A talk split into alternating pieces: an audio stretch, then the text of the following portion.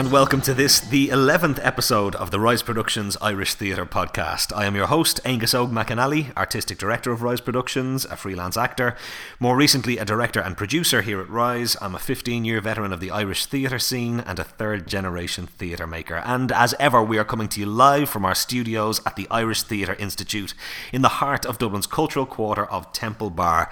And ladies and gentlemen, the hits just keep on coming. Um, wow it feels like every week as we come to record this podcast, we've another piece of amazing news for you guys, and this week is no different.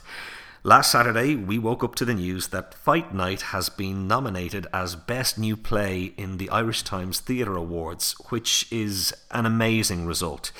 It's a fantastic seal of approval for the exceptional work of Gavin Kostick in writing this special, special little play for us. And it's also a great testament to what was literally, in this case, the blood, sweat, and tears put into the show by the entire creative team here at Rise. From the exquisite design of Colin Marr to the sublime direction from Bryan Burroughs, the punishing workouts from our boxing coach, Cathal Redmond, the Trojan work from our producer, Brian Malarkey and I suppose I made some small contribution myself. Uh, we all put so much into the show, and recognition like this is hugely gratifying. I mean, the idea that on our very first show as Rise Productions, we'd pick up the couple of awards at the Fringe and a nomination like this is pretty staggering. And hopefully, it might make life a little easier for us as we face into making the dreaded difficult second album later this year. Of course, the highlight of this whole experience for me was seeing the big double page spread that the Times ran, which had photos of me, Paul Reid, who's up for Man of Valor, and uh, Sarah Kenny from Laundry splashed right across it. And it's crazy to think that 20 years ago, we were just three kids hanging around together, drinking on Port Portmarnock Beach. And now all three of us are getting to chase this crazy dream of being professional actors and paying the bills, doing what it is we love doing. And I just hope that we get to keep doing it for a good long time yet to come. So, as ever, we are bringing you this podcast absolutely free of charge. We've promised that we'll never ever charge for these interviews, but we are looking for you to put your money into Irish theatre if you can. So, if your budget allows, go and buy some top price tickets to one of the bigger houses. If you're a little bit tighter on cash, find one of the smaller fringe venues and support young, up and coming independent theatre companies that might be charging only 10 or 15 quid. And if that's still outside your bracket, go on over to fundit.ie, the crowdsourcing website, where for a donation as little as a fiver, there are always great great rewards there on offer and the warm, fuzzy glow inside to know that you're supporting independent Irish theatre. There are, of course, many ways that you can support this podcast without putting your hand in your pocket. Go and tell people about the podcast, whether that's in person over a cup of coffee or sharing the link as a Facebook post or retweeting the link that we'll put out on our Twitter page. Please do go and subscribe to the podcast over on iTunes. And while you're over at iTunes, go back and listen to all the other episodes we've put out and leave us a review. Uh, as we've seen from the chart success we've had recently, the reviews are a huge, huge uh, make a huge impact on our chart position. So please do go and leave a review. And if you feel that you don't have time to do a full review, just click to rate us five stars, preferably. Uh, it all helps and it pushes up back up us back up the charts and does an awful lot for helping us spread the word about Irish theatre. Follow us on Facebook. We are facebook.com forward slash Rise Productions Ireland, and on Twitter we are at Rise Ireland. So that brings us to this week's guest, another director and another superstar of the Irish theatre scene, the brilliant Jo Mangan. Jo has carved out a really distinct niche for herself and for her company, the Performance Corporation, as the leaders and innovators of site specific work here in Ireland. And the doors that they broke down over the last decade of what has been some really exceptional theatre have gone a long way to making possible the great work of people like Louise Lowe at ANU Productions today. Jo is great. I've had the pleasure of working with her a couple of times now, and I just love the fact that she's so passionate about the work and that she cares so deeply about the business. She really is one of the good ones. So here it is the brilliant Jo Mangan. Jo Mangan, I'm absolutely delighted to be chatting to you. Um, let's do, as we do every week, get back to the very beginning. Was there a light bulb moment for you when you said, I want to work in the theatre? There was. I think there was a thing like a sort of a a, say, a lightsaber. You know what the new ones? What are they called? Uh, the um, the bulbs that are eco-friendly. Oh, yeah, so it kind of flickered into life in okay. spurts. But it it was. I don't know where it came from. I've no, unlike yourself with your wonderful pedigree in the course. business, I have no uh, background. Some, I think, I've discovered since there were various sort of forays by distant family members into the amateur circuit, but uh, no, nothing, um, nothing really in the genes. And I went to a school where um, on a Friday afternoon, Sister Claire would uh, have us put on little plays in, in the classroom. And I remember prior to that in national school, a teacher I had saying when we were about six, everybody has a talent. And I remember not being great at the Irish dancing. Right. I was good academically, but there was only six in the class, so that was kind of, you know, that wasn't a big ask. Um, so I thought I was mad clever, but uh, actually, you know, sort of discovered subsequently going into a slightly bigger class at 12 that I wasn't uh, the, to- the top brain of the universe. Right, okay. So, so I was waiting for this talent to arrive my whole national school life. Uh, you know, it was. I'm a lot older than you now, Angus. So the girls would be put knitting on a Friday afternoon, Wow. while the boys went out and played football. So I never got to see if I was a GA uh, specialist. Um, I certainly wasn't great at the old knitting or sewing or other things they made us do, and railed against that. And you know, anyway, that, that's nothing to do with anything. So well, fast forward to age 12, secondary school, Sister Claire, a different Friday activity, putting on plays, making up plays. And Sister Claire, in my uh, Christmas and summer report, said Josephine, and I don't normally get called that apart from my granny anymore, has a great talent for acting. And I think that was my light bulb. Um, it was like, I am, I am good at something. This is, this is it. This is it. But wh- while we were putting on those plays, I ended up directing, not knowing what that was. So I ended up just basically bossing everyone else around. And we did this, I, we did a version of The Wizard of Oz. And it was so brilliant, apparently, that they made us put it on in front of the whole school. So I played the Wicked Witch of the West and directed it for the whole school. And, and that was just an out of body experience in the best possible way. Um, and then I suppose, uh, I suppose I didn't get involved in like the school musical or anything like that. That just never was my bag, and uh, I that that seed just stayed with me, and I decided to apply for drama in Trinity. I'd never been to a professional production, so when you went to the interview, you had to, you know, they sort of told you all the things you'd have to discuss, etc. And one of them was uh, the attendance at your last professional production. So I got my dad to bring me to the Gaiety to see The Borstal Boy, starring Darragh Kelly, who I had the wonderful good fortune to work with recently on Slattery Sago Saga. Wonderful man.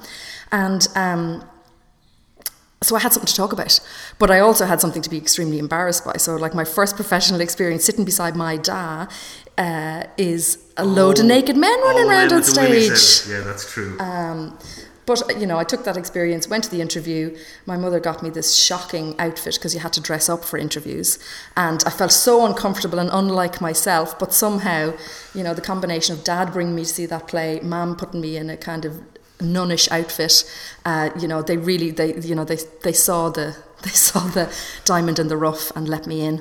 And at that stage for you, in terms of from a family with, if the family didn't have a huge history, are they delighted that you're going to the bright lights of Trinity? Are they disappointed that you're going into such a, a flaky career as think theatre, or any that- or all of the above? I think at that point it was, uh, well, okay, there's a degree involved, so you mightn't be too bad. So there's some legitimacy here somewhere. Yeah, and I also was the first member of my family uh, to go to university. Okay. So my gen- my generationally, there was nobody prior to me. Okay. Uh, so and it was Trinity.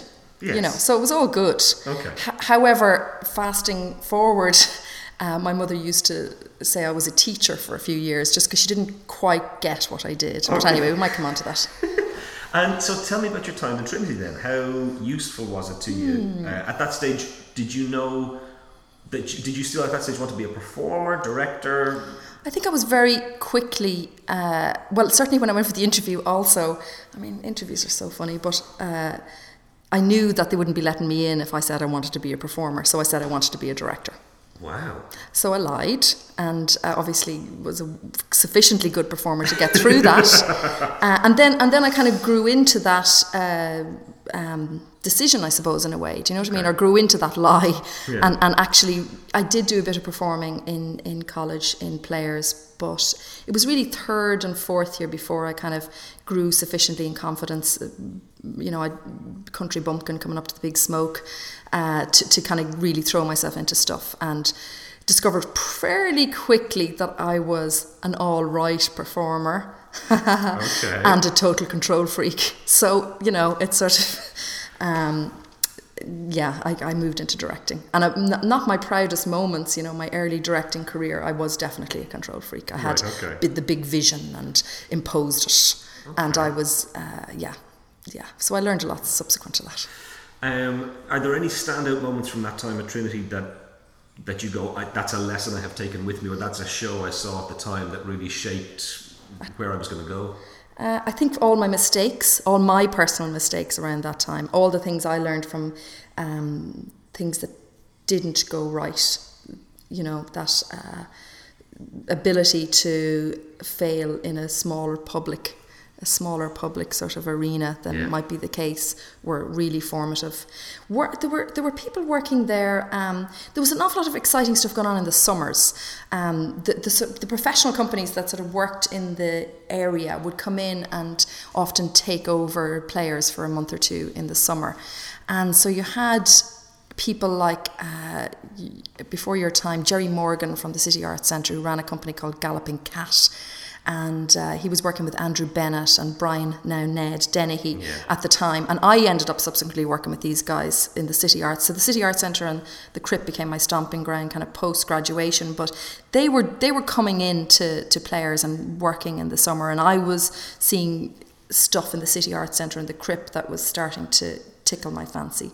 Um, I think, yes, actually. It wasn't something I saw, it was somebody who came into us because, frankly, the course at the time was very academic. So the first couple of years, we'd be sitting down in a, in, in a mini lecture hall and someone would come in and talk to us about German drama from the German department, Spanish Yeah. drama from the Spanish department.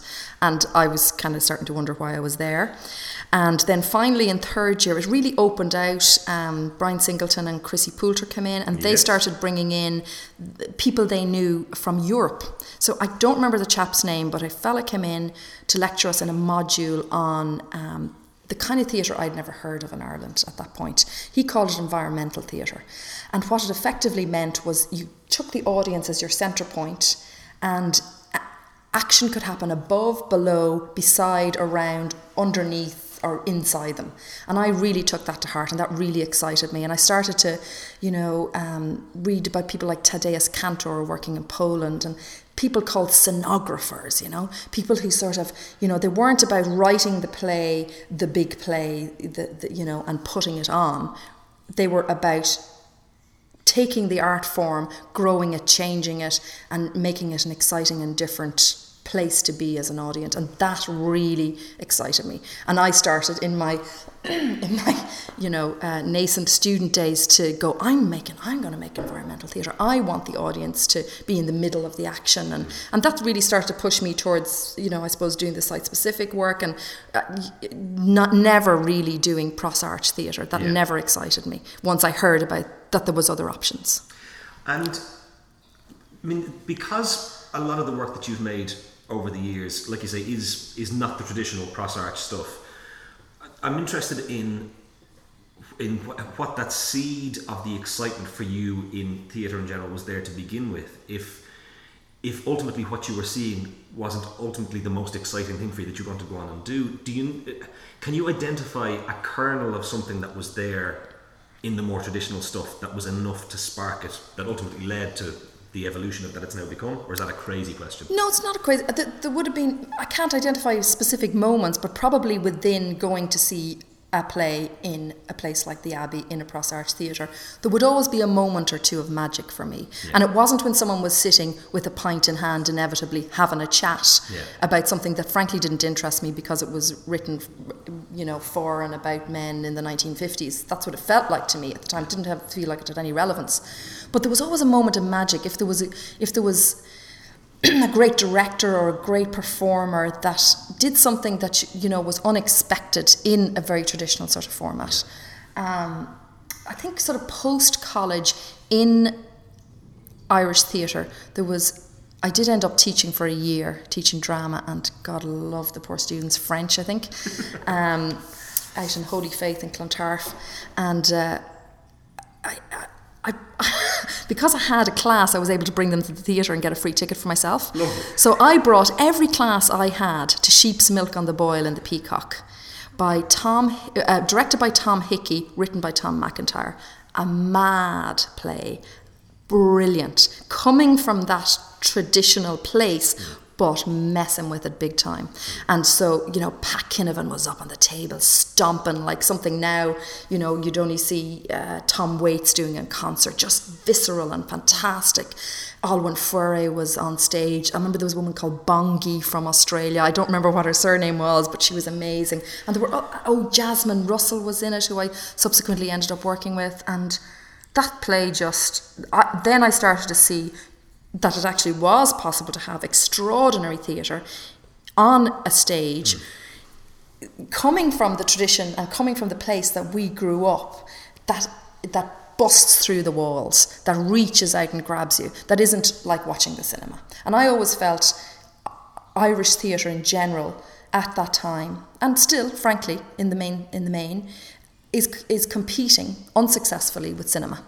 So it's Right. in it's in the same frame. Mm-hmm. People are used to going to the cinema. They're used now. They're used to extraordinary special effects. You can kind of zoom right into the actions. You know, take a bird's eye view from a planet in another galaxy and go right down to the mi- micro level. But we couldn't do that in theatre, and I just didn't understand why we were attempting to compete with that same frame when we can bring people into a whole other world by immersing them in that world. Yeah. Okay, so talk to me about the route then from finishing up in Trinity to uh, to the birth of Performance Corporation. What? It's a long road. What, what- what happened in that intervening time? Well, I think I was in last year in Trinity, and somebody, a, a, a gentleman whose name I can't remember, unfortunately, was directing a play upstairs in Andrews Lane. It was the very first play that was happening in Andrews Lane Theatre, and I can't remember. He he he must have come in and done something with our class, and. I said, is there, uh, could I help out? Is there anything like, is there anything, could I possibly?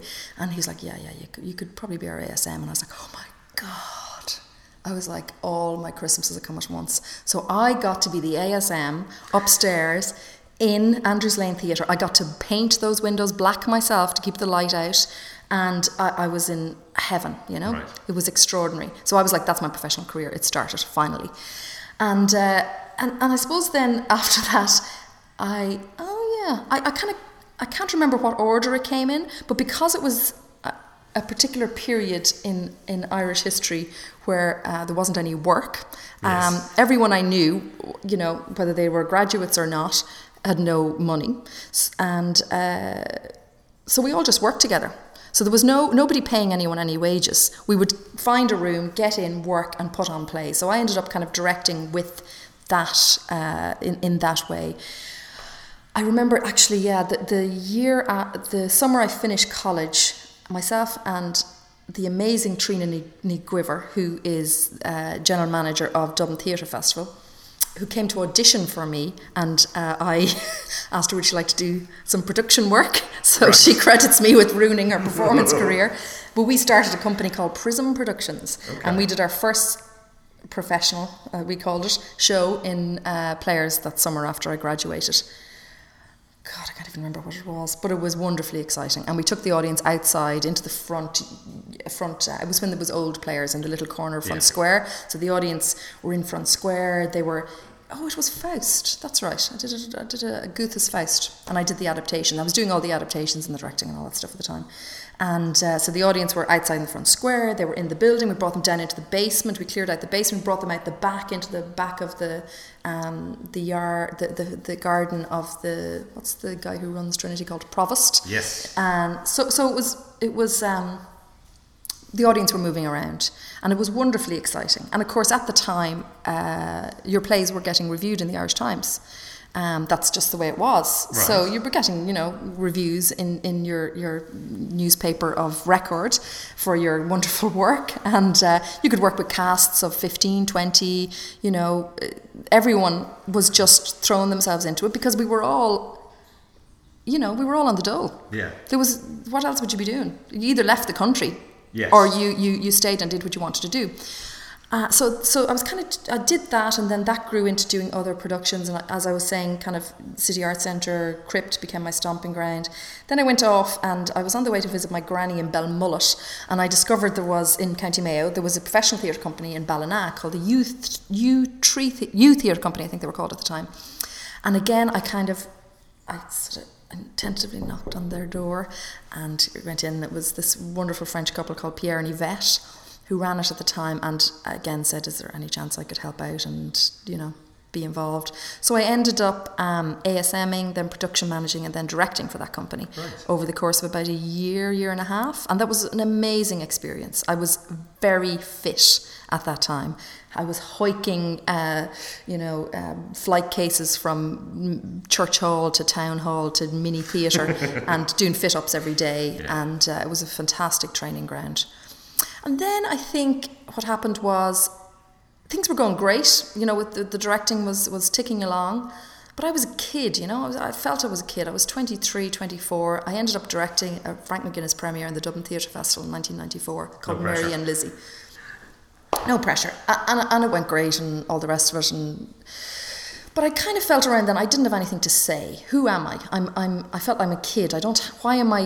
Why am I being given this opportunity to be directing these plays when I frankly, you know, I, I don't know my craft. I don't know myself, and I also want to save the world. Okay.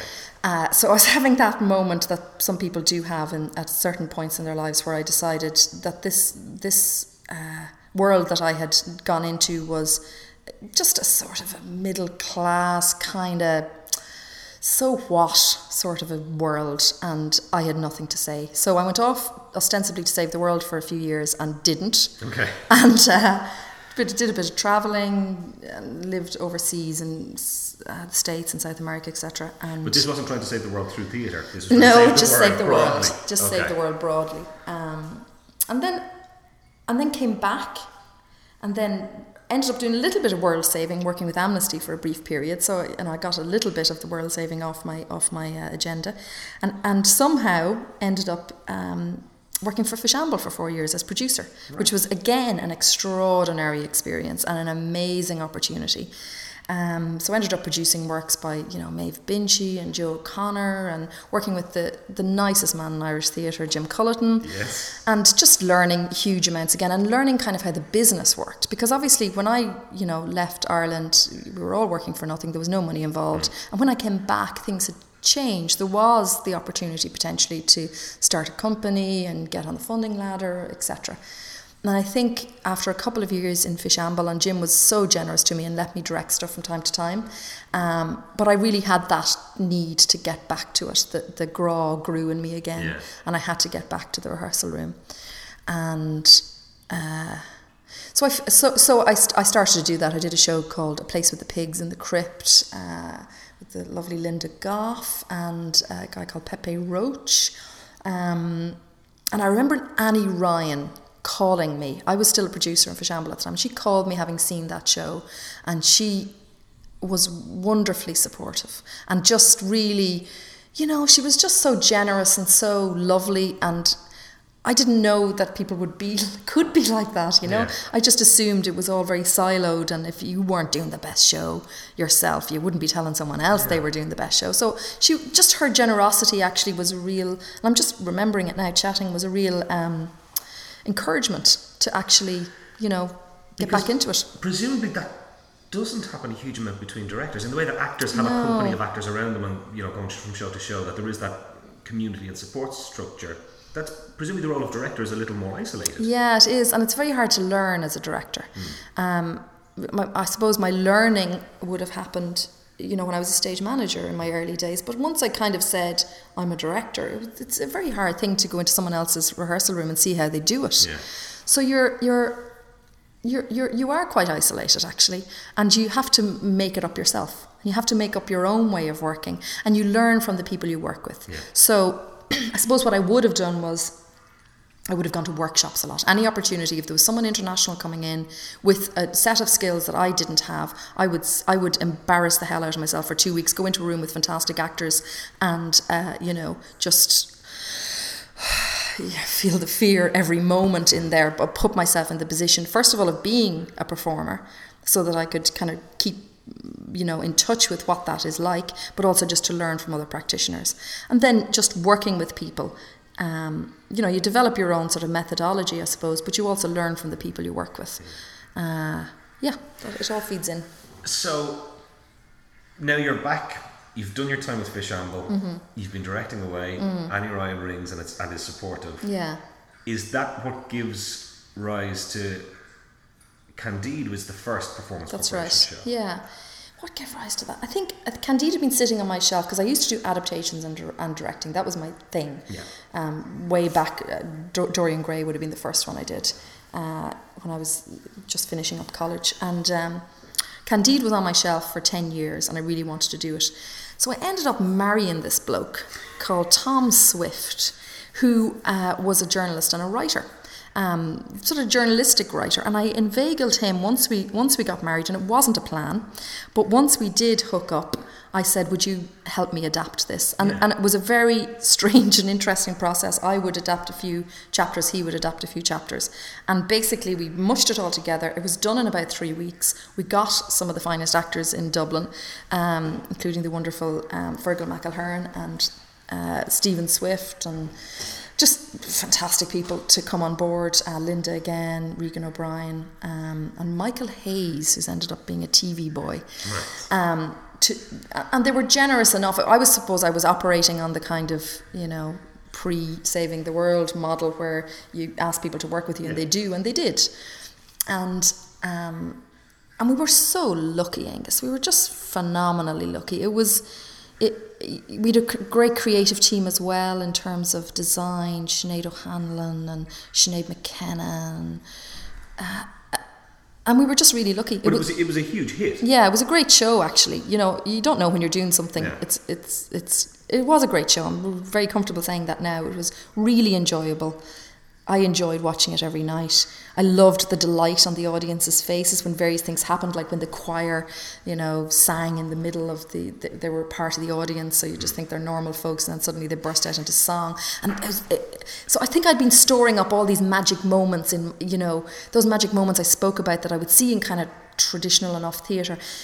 And always for me, it's like, what is the what is the magic moment for the audience? When do they go? Oh, when do they when do they when do you see the delight in their eyes? And to try and find some moments like that in a production is fantastic. Um, and and you know I remember then we won various awards. We won I think best production and best performer in the fringe. And then we ended up and then we ended up getting four nominations and two awards in the Irish Times Irish Theatre Awards which is nuts like you know it was nuts. And I was able to bring my mum and dad to the Burlow mm-hmm. full spread you know, dad and a dicky boat for the first time in his life. It was, you know, we had, I think, two full tables of wow. Perfect Corp people. It was an amazing night. We got up and, you know, got a couple of awards and you're able to stand there and, and be effusive to all the wonderful people who've helped you make something happen. And I, th- and I think from then, my mother stopped calling me a teacher. That sounds like a pretty safe yeah. cut-off point. Yeah. So Talk to me about what that seal of approval of congratulations, you are now the multi award winning um, Irish Times. What does that seal of approval do for an emerging company? Did it? What did it? What did it buy you? Um, it it, well, it bought me the confidence to leave the job I was doing and to work for nothing for three or four years. Um, Seemed like a great idea at the time. and uh, it was it was the confidence. It bought us the confidence. It was a, it was a number of years before any money followed from from the Arts Council, but it, I suppose it made. Um, partnerships with places like Kilkenny Arts Festival possible. You know, they were wonderfully supportive. Um, Claudia Woolgar was the director there at the time, and she, you know, I had a conversation with her about a couple of shows we'd done, and she was like, "Yeah, but what are you doing next? What's what's what's in your mind now? What are you thinking of? So I kind of blurted out this crazy idea myself, and Tom had been cooking up, and and she was like, "Yep, that sounds brilliant. Let's go for it." They put money behind it, and they helped us make it happen. It was Dr. Ledbetter's experiment. Well, I was just about to get onto the topic of one of my all-time top five greatest productions I've seen in my life, Dr. Ledbetter's experiment. It was phenomenal, site-specific stroke promenade piece in the Kilkenny Arts Festival. Originally, how many years ago? God, I think it was. I think it was 2005, or could have been 2004. I think 2004. Could have been, I can't like it might have been earlier. Um, uh, tell me about how that came about. It, it- written by Tom. Written by Tom. Directed by you. Correct. No, but written by Tom. Because okay, we need to get onto the, the site-specific thing Mm. with Performance Corporation because you're kind of number one guys for site-specific work You're in the very country. kind now. I'm sure Um, we've, we've plenty more competition now. We, That's were- we true were these days. But um, was the play written specifically with that v- host of venues Totally, in mind? totally. It shaped to absolutely, that piece. absolutely. So we went to Kilkenny on the invitation of Claudia uh, with this vague notion in our head of some sort of audio tour thing. That kind of thing, I have to say, as far as we knew, had never been done before. So I feel like we were the progenitors of it. I know there's been a lot of that sort of thing happening since, but still, I don't think the idea of something happening live has really been captured Yeah. quite uh, in the same way. Certainly, you know, um, you can there's you know in lots of festivals you can get your MP3 player and walk around, and there's people talking in your ears. But this was our thing was. It's live people in front of you, but they could have a conversation 200 yards away, a whispered conversation, and you can hear it. And that was quite, you know, that was quite important to us. So, because everyone had a headset, Yeah. and there was a mix of the live feed of what the actors Exactly. were doing With- on stage or in the, in front Yeah. of you, with a, a kind of a soundscape yeah, woven yeah, through it absolutely. well. Um, so it was pre-recorded, specially composed music, wonderfully mixed by the fantastic Mr. Paul Brennan, um, and uh, it, it, it, um, yeah, no, but going back to, it was written for those specific spaces, and Tom and I went, walked around, had a look at what places might be possible, and you know, the ideas started to gradually emerge. One of my favourite things about that show was that we kind of put it out there that it was based on reality. So Tom actually wrote a piece for the local press saying that you know he'd been doing a bit of research into Dr. Ledbetter. He's a bit of a shady character in Kilkenny's history, and we started hearing this back in like you know pubs and restaurants and whatever. People going, oh yeah, oh no, I heard of Dr. Ledbetter. Oh yeah, oh yeah, no, he'd be well known now back in the day, and extraordinary stuff. So um, so you know that was. When you, when you get that kind of buy-in from your audience, you're kind of, you know, And you're a shoe in. ultimately, it transferred to Edinburgh, did it? Yeah. Okay, in terms of a piece that was specifically tailored for uh, a particular Mm-hmm. set of venues, what was that trans? What was the process of that transfer like? And, uh, yeah, difficult. It was, Okay. I, I think it was about a year later. Um, we had mostly the same cast, the fantastic Rory Nolan as the Doctor. Um, Peter Daly took over from Fergal McElherron in Edinburgh. We had Damien Devani, a lovely lady called Ray Hendry took over from Aoife Maloney, and we had the fantastic Neve Daly throughout. So, so cast, we had a couple of changes, but the main thing was obviously completely different venues. Yeah. But we found this brilliant place in Edinburgh, the Edinburgh Medical Faculty, which had like skeletons of, of elephants, which had a, a- an actual anatomy theatre from the 1700s. So, like, you know, and, and had a dungeon. So we were kind of, we were grand. Yeah. The difficulty, I suppose, uh, for us in the transference was more that it was quite Irish. And we were transferring it to Scotland. So you have kind of like I suppose when you're doing something written for somewhere, being performed somewhere, you've got all the references are are sort of you know based in that place, and kind of parachuting it into a completely different country, you know, what made it a bit more difficult. But it went fantastically and sold out and all the rest of it. But um, but yeah, like site specific theatre is only for mentalists. It's you got it. Like your first thing is toilets, running water, electricity, security. Health and safety. Yeah, yeah. It's like you know, they're the first things. Frankly, you know, is it possible? And then Yeah. let's make the magic happen. Because I think in people's heads, you know, the most prohibitive cost in people's minds is, oh, we'll have to rent a rehearsal space and a venue space, and that'll take up 90% of our budget, and we'll never be able to do it. Whereas if we go site specific, it'll all be free Yeah. and it'll all be wonderful. And that's what we thought as well. Because we couldn't afford the project. Yeah. We couldn't afford any of the, you know, to be renting theatres when we started up. So that's why we started working site specifically. That was it. That was one of the main reasons. That Yeah. and my kind of hanging on to some Dutch lecturer telling me about environmental theatre in 1990 something. Wow. So, okay, so there was so much of an audio element woven through Dr. Ledbetter's. Talk to me about the work you have done in other media, as in some of the radio stuff you've done, and also some stuff you've done for film. Because to me, your style of directing, the really heightened visual style that a lot of the Performance Corporation shows have, would lend itself to, to film, certainly. How, how do you feel about working in those other media? Do you enjoy it as much? Is it a different buzz? It is a totally different buzz, yeah. Um, I've I kind of felt like I did a bit of I did a bit of helping out making films kind of back in the early 2000s you know stopping sheep walking up roads that kind of thing. And I sort of felt ah, I kind of done my sweeping the stage sort of internship. I might just stick to the old theatre for a while. So certainly being involved in the in the film business in any role other than the director is no interest for me at Yes. all. Um, and I find it really hierarchical I find the business, re- by comparison to theatre, where I feel like it's all about the team, it's all Yeah. about getting you know the right collaborators together and getting in a room and making the magic happen. I feel like someone is always the boss of someone else in film, Okay. and and that that doesn't excite me greatly at all. But having said that, we've made a couple of short films. We had a, we did a little film called A Life, which was on the Galway Film Fleadh, and then subsequently kind of toured with in the 15 Second Film Festival that um, Peter Johnston runs out of Belfast. So that went kind of all over. It ended up, as far as I know, in Sundance and all over the place. Um, and uh, I, I've done some kind of TV specials stuff, but I think I think it interests me in a very broad way the, the, the visual medium, and it is something that I'm currently exploring in terms of just looking to see what might be possible. And you know, we were chatting before we started about Rise Productions and the fact that you're you know keen to be broader than a theatre company. Sure. And certainly when we started the Performance Corporation, that was we didn't want to call ourselves Performance Corporation Theatre Company Yes. because we didn't ever want to be that. So we've always had that desire to be broader.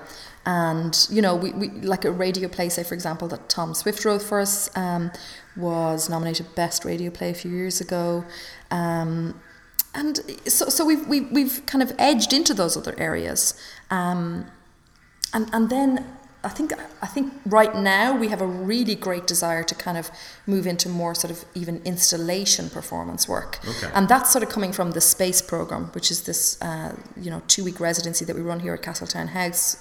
Ideally, once a year when we can raise the funds to make it happen, because we pay the participants, which is Yes. kind of an unusual scenario. Because um, I suppose that's another kind of core thing with the performance corporations. We've always wanted to be, we've always wanted to be really clear that we will pay our people. Whether we get paid or not is a completely other matter.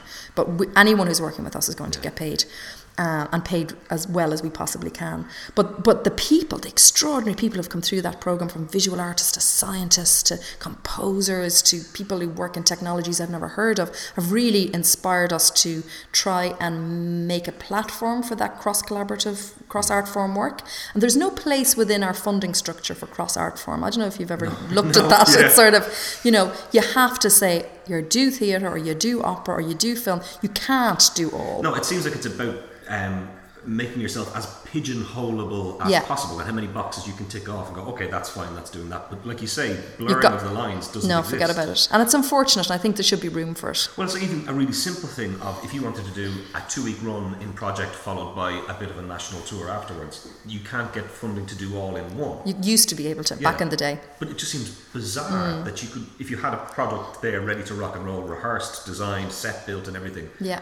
That you can't get the funding to do a follow through. It No. seems a bizarre bureau- bureaucracy. Well, I think I think uh, the I suppose the Arts Council and all of the funding bodies they, they continually reinvent themselves and they continually reinvent the parameters in terms of how to access funding. Yeah. They also reinvent where their priorities lie. Yes. So, you know, certainly the past couple of years, the priority has been on the individual artist, and a production company is the bogeyman. So it's like God love you if you, you went through, you, you had no choice 10 years ago when we started up. You, if you wanted to make work, you had to have a production company, you had to have a board, you had to be constituted so that you had. Um, so, so that if there was any disaster financially, that you know there would be some comeback. Yeah. Um, but uh, the focus has completely shifted to sort of individual artists making work now to the detriment of production companies and i can see it swinging a completely other direction at some point in the future so i suppose you know if you're somebody who wants to make work like yourself or myself you you, you find a way to negotiate that ever shifting ground Yeah. and um, that's it How tough was it to negotiate for the Performance Corporation? How tough was it to negotiate that shift? Because had you guys been getting multi, multi-annual funding at one point, and then it, it shifted that, that kind of big shake-up a couple of years ago? Yeah. It must have been tricky wa- waters to get through. Yeah, yeah, they were. um, but we, at the time, felt really fortunate to be still around. Frankly, Right. there was we were on a stream called regularly funded organisation, but we were right at the bottom in terms of uh, the actual quids we were getting. So, Okay. so you know, while we were in this wonderful RFO, you know, three digit, uh, three three lettered uh, compartment of fantasticness, our money never increased. It continually got less. So actually, you know, being bumped down to uh, another funding stream ourselves and Corn Exchange, I think, were the ones that were that were bumped down rather than gotten rid of entirely. It's called annual programming, and yes, we got a decrease in funds, but we've managed to actually increase our turnover since we got a decrease in funds Wow. And is that just through hard work and through blood, sweat, and tears and ingenuity? misery Okay. and hard work and blood and sweat and tears through 16 hour days actually Okay. yeah But That- that's just what it takes. That's just what it takes so it's not for the faint hearted So, talk to me about the current program you are participating in. Mm. Tell me all about this. This seems really exciting. yeah well i suppose we're personally coming in now 2012 to the 10th year of the performance corporation so in september this year it will it'll be our 10th anniversary Right. i suppose that'll be when we did candide for the first time uh, and I suppose I started to think about a year ago, or actually a little bit more. What is, what am I at? Is this it? This is all I wanted to do, Angus. You know, this is it. I was like, yes, I know what I want. I want to start a theatre company. Yep. I want to make work that I think is is extraordinary and special and wonderful and magical, and bring it to the widest audience possible. I and, and bring it to people who don't normally go to theatre. That's always been a kind of real, you know, passion of mine. Um, but I started to kind of go, is the, do I still want to do this? Is this really still what I want to do? And started, you know, and, and it was probably around the time when the, the, the grounds were seriously Yeah. shifting that you have to ask those questions. And I kind of, you know, reinvigorated myself and, and we've, we've gone through the past couple of years, um, fortunately, successfully. Um, but I, an opportunity came up last year to apply for this thing called the Clore Cultural Leadership Fellowship. Which just trips off the tongue. It does. And I am the Jerome Hines Fellow on the Clore Cultural Leadership Fellowship 2011 Okay. 2012. Um, and uh, so I went for this interview post uh, doing a show in Washington, D.C. called Swampoodle that we did this year, this past year. Kind of straight off the plane into this interview in London with six people on the other side of the table, including Lord John Tusa, who I'd never heard of. Um, like, like super, you know, super English, super top of their game. I'm pretty sure at least half the people were sirs and dames the other Yeah. side of the table, and I was me, this side of the table. And so I had this interview, and it was extensive. It was like a 45 minute interview, and they're asking you the, the most difficult questions in the world um, about yourself and what you're, what you're, you know, where you're going, where you've come from, kind of what you're doing to me right now. Right, okay. Um, and, and I just thought, there's not a hope in hell. Sure, like, you know, this is for other people. Yes. This is not for someone like me. So I was really, really, really surprised when they offered it to me. And it's just this extraordinary program that effectively buys me time out from the Performance Corporation, kind of um, until the end of July and a little bit beyond potentially, to learn. To go to extraordinary training, to uh, I'm being seconded to the Barbican for three months. Um, I've got a mentor in Vicky Featherstone, who's the um, uh, she's the artistic director of the National Theatre of Scotland. I get two grand sterling worth of coaching, which is basically where someone sits down, lets me talk to them for like, you know, a couple of hours at a time and, you know, helps you, I suppose, pursue whatever it is you want to do next and wow. think about your, your, you know, your career. It's yeah. all about your, your, your work. What do you want to do? Where are you at in your head? And how can you be a better whatever it is you are? So I'm kind of just at the beginning of the process, and I'm already a bit of a kind of zealot about it, and a bit of a, uh, you know, I feel like I'm. I feel like I'm in some sort of freaky cult. We don't have a secret handshake, but uh, we might develop one. Okay. Uh, but no, it's just it's just I feel very very privileged. It's an extraordinary experience. You're kind of you know whisked away to uh, beautiful places in the countryside for two weeks at a time, and they drip feed you the most extraordinary people you've ever met in your life. You know, uh, the, peop- the, the, the, the guy who runs the Sir who runs the Tate, the Sir who runs the Royal Opera House, the Dame who runs this, and they come in and they talk to you, and they and they tell you about the mistakes they've made in their careers, and that's fascinating. Yeah. That's how you learn. You know, yeah. that's how we all learn is from when you were at the bottom. What did you do? You know, it's it's it's a beautiful, wonderful experience. So we have this wonderful program now to recharge the batteries and renew and invigorate again. And so next up for Performance Corporation is strangely enough another site specific. It is, yeah, and I'm not directing it. Wow. I know. How do you feel about that? Mm. Tell us uh, about it. Well, I'm very excited that the wonderful Louise Lowe is directing it for us. So that you know, who if, is also pretty talented at the site-specific work herself. She would be now. She certainly would be. She's an extraordinary woman. Yeah. I think, she, and, and you know, the first few productions of hers I saw a few years ago, I was like, oh, this woman's this. She should be running the country, you know. Yeah. She's extraordinary. Um, so she's directing it. Tom is writing it. It's set on a boat. Um, in, it's going to start off certainly in Lough Lannagh in Castlebar in April okay. if you're if you're up that way. It's part of a public art commission. So things like that have been how we've sort of negotiated our way maybe around uh, falling streams from other yeah. you know kind of central government agencies is sort of finding other opportunities. So this will allow us to kind of start a production and possibly bring it on further than that. So um, you'll get into a boat along with somebody and they'll row you across the lake and they might tell you a story and they might drag something up from the deep or hopefully it won't be too stormy.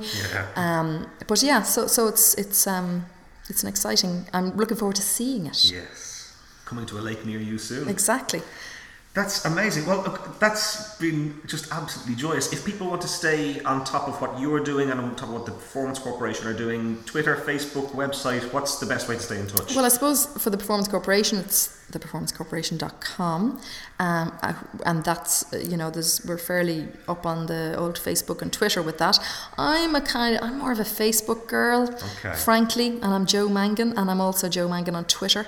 Um, I think something better than Twitter is going to come along, Angus. Okay. That's my feeling. Okay. I just feel that the, the kind of barrier that the old hashtags and ats put up, uh, you know, you know, in terms of not making it so easy to interact with, I think they'll fall away, and I think something better will come along. And when that comes along, I'm on it. Okay, I look forward to that day. Jo, thank you so much for having a chat to us. And, and there's so much more we could have talked about, but I could like your own wonderful work with the Performance Corporation. Indeed, and yes, the, we didn't need to massage my ego any ah, bigger than no. It already is.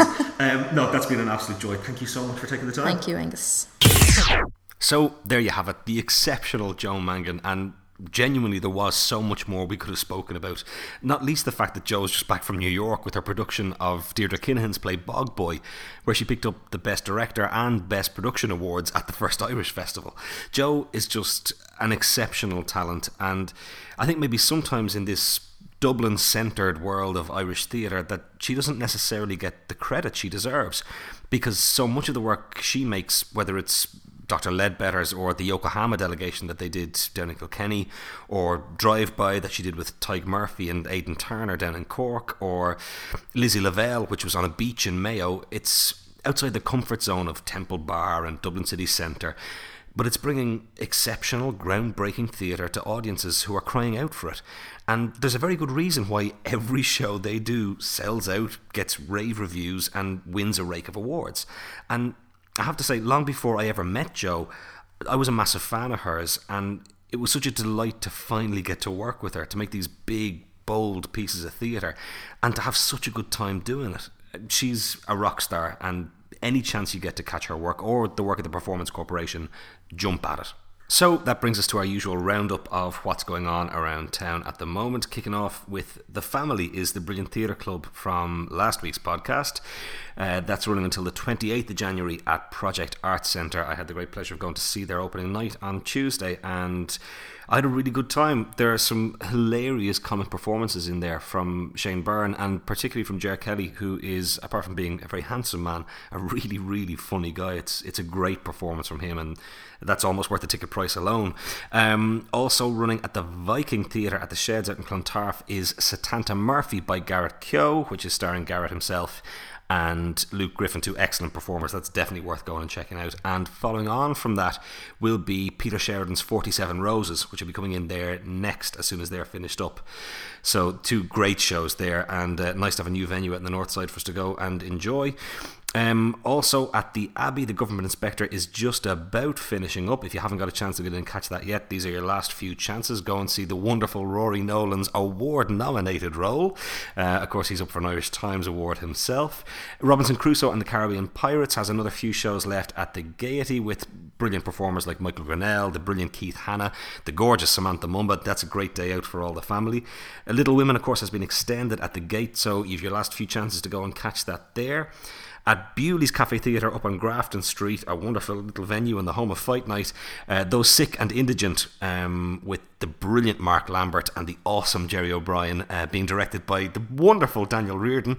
Uh, that's playing there at the moment, but it's a limited enough run. So if you're thinking of going in, that's a great way to spend your lunchtime because that will be followed up by a show called Hollywood Valhalla um, with the absolutely amazing Stuart Roach, who is a wonderful performer and a, and a good mate of mine. Um, and also, if you're catching this out on the Thursday, then the, you have the last few nights of the Devil's Spine Band at Smock Alley, which is that amazing mix of Japanese butoh dancers with a live blues band and all these crazy visuals integrated through. That's uh, it's going to be a very different night at the theatre. Well worth checking out if you can get a chance to. So that's us. That is episode 11 in the books. We will be back next week for another chat with one of Ireland's leading theatre makers. This has been the Rise Productions Irish Theatre Podcast. For Angus Og McAnally, I'm Angus Og McAnally. We'll see you next week.